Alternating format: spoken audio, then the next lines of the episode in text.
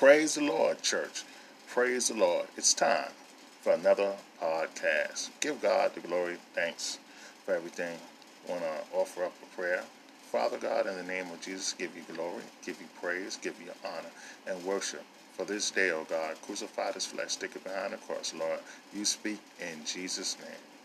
We got a familiar uh, passage of scripture. We're going to go to Exodus, and this is where the Lord had brought his people out of Egypt from under bondage and under under cruel hardship.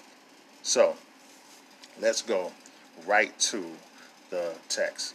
Exodus 9 and 1 to 6. Exodus 9 and 1 to 6. And it reads as thus Then the Lord said unto Moses, Go in unto Pharaoh, and tell him, Thus saith the Lord, God of the Hebrews let my people go, that they may serve me.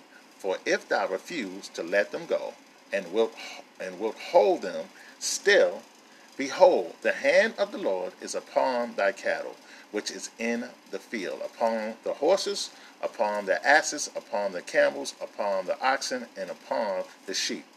There shall be a very grievous murrain, and the Lord shall sever between the cattle of Israel and the cattle of Egypt. And there shall nothing die of all that is the children of Israel. And the Lord appointed a set time, saying, Tomorrow the Lord shall do this thing in the land. And the Lord did that thing on the morrow, and all the cattle of Egypt died. But of the cattle of the children of Israel died not one we see here in the text that God is speaking and he's giving instruction and showing in this instruction that this is what you are to go and speak and say to Pharaoh. I want you to let him know that he's going to let my people go that they may serve me, as we see in the first verse. I want you to let him know that there's going to be a very grievous murrain, and it's going to come upon your cattle, your goods, the things that you have built up, the things that I have allowed you to build up, and the things that I have given thee. I'm going to bring a murrain on it. And not only am I going to do that, I'm not going to allow it to touch my people's goods. My people's goods are going to flourish. It's going to um, stay and it's not going to die. And as it goes on through time, I'm going to bless them even more. But for you, destruction's coming upon your house. I'm going to take your steak dinner away. Oh, hallelujah. I'm going to take uh, your Rice Krispies away.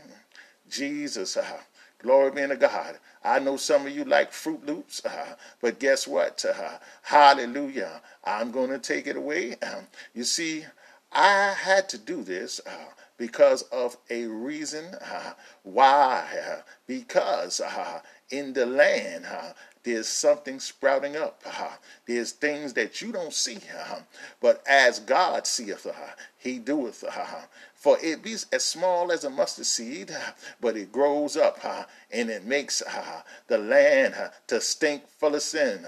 For if I don't bring this thing upon what I have done, guess what?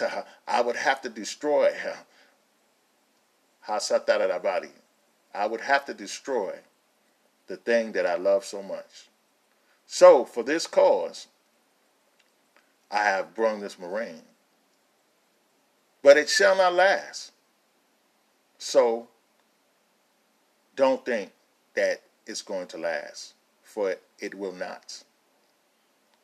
So we thank God for this word, and that's all. God bless.